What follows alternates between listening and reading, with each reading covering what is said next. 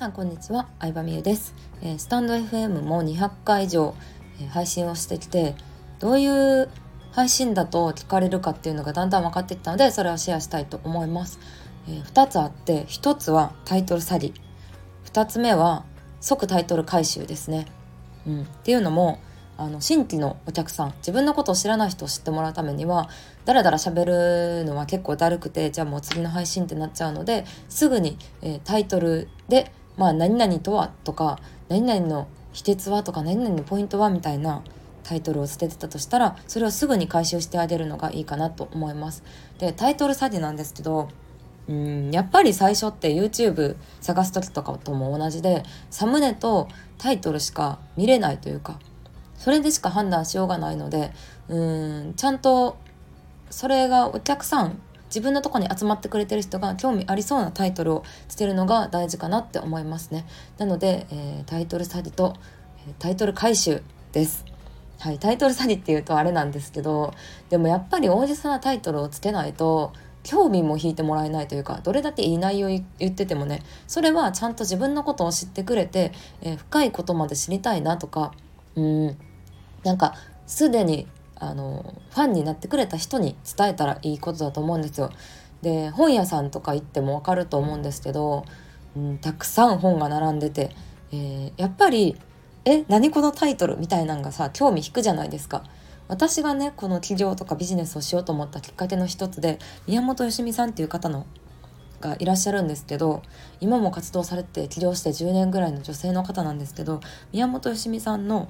最初の本知ってる人も多いと思う私のあのフォロワーの方だったら「可愛いままで年収1000万」っていうタイトルの本なんですよ。で確かにタイトルだって聞いたら「え？みたいな「可愛いままで年収1000万？何これ?」ってやっぱ思っちゃうじゃないですか。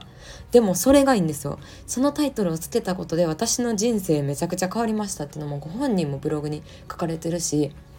もともとはあの自分でそういうタイトルをつけるつもりは全くなかったらしいんですよよしみさんも。で、まあ、出版社の方に出版社っていうのは本を売るプロなので出版社の方にこういうタイトルがいいんじゃないですかってアドバイスされてじゃあそうしますってなって、えー、そのタイトルの本が出るってなった時にもう前日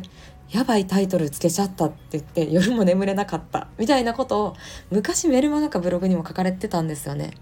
うん、なので、ま、もちろんねうわどうしよう大丈夫かなとかって思うことも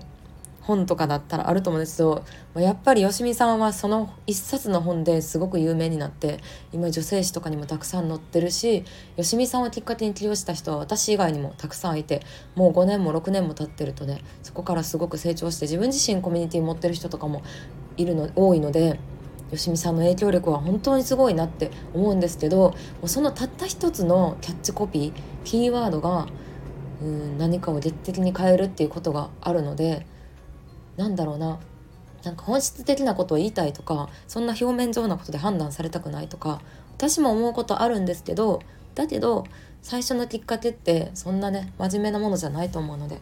これからもタイトル作業していきたいなと 思います。はい、でちゃんとタイトルを書いたらそれに応えるような内容をあの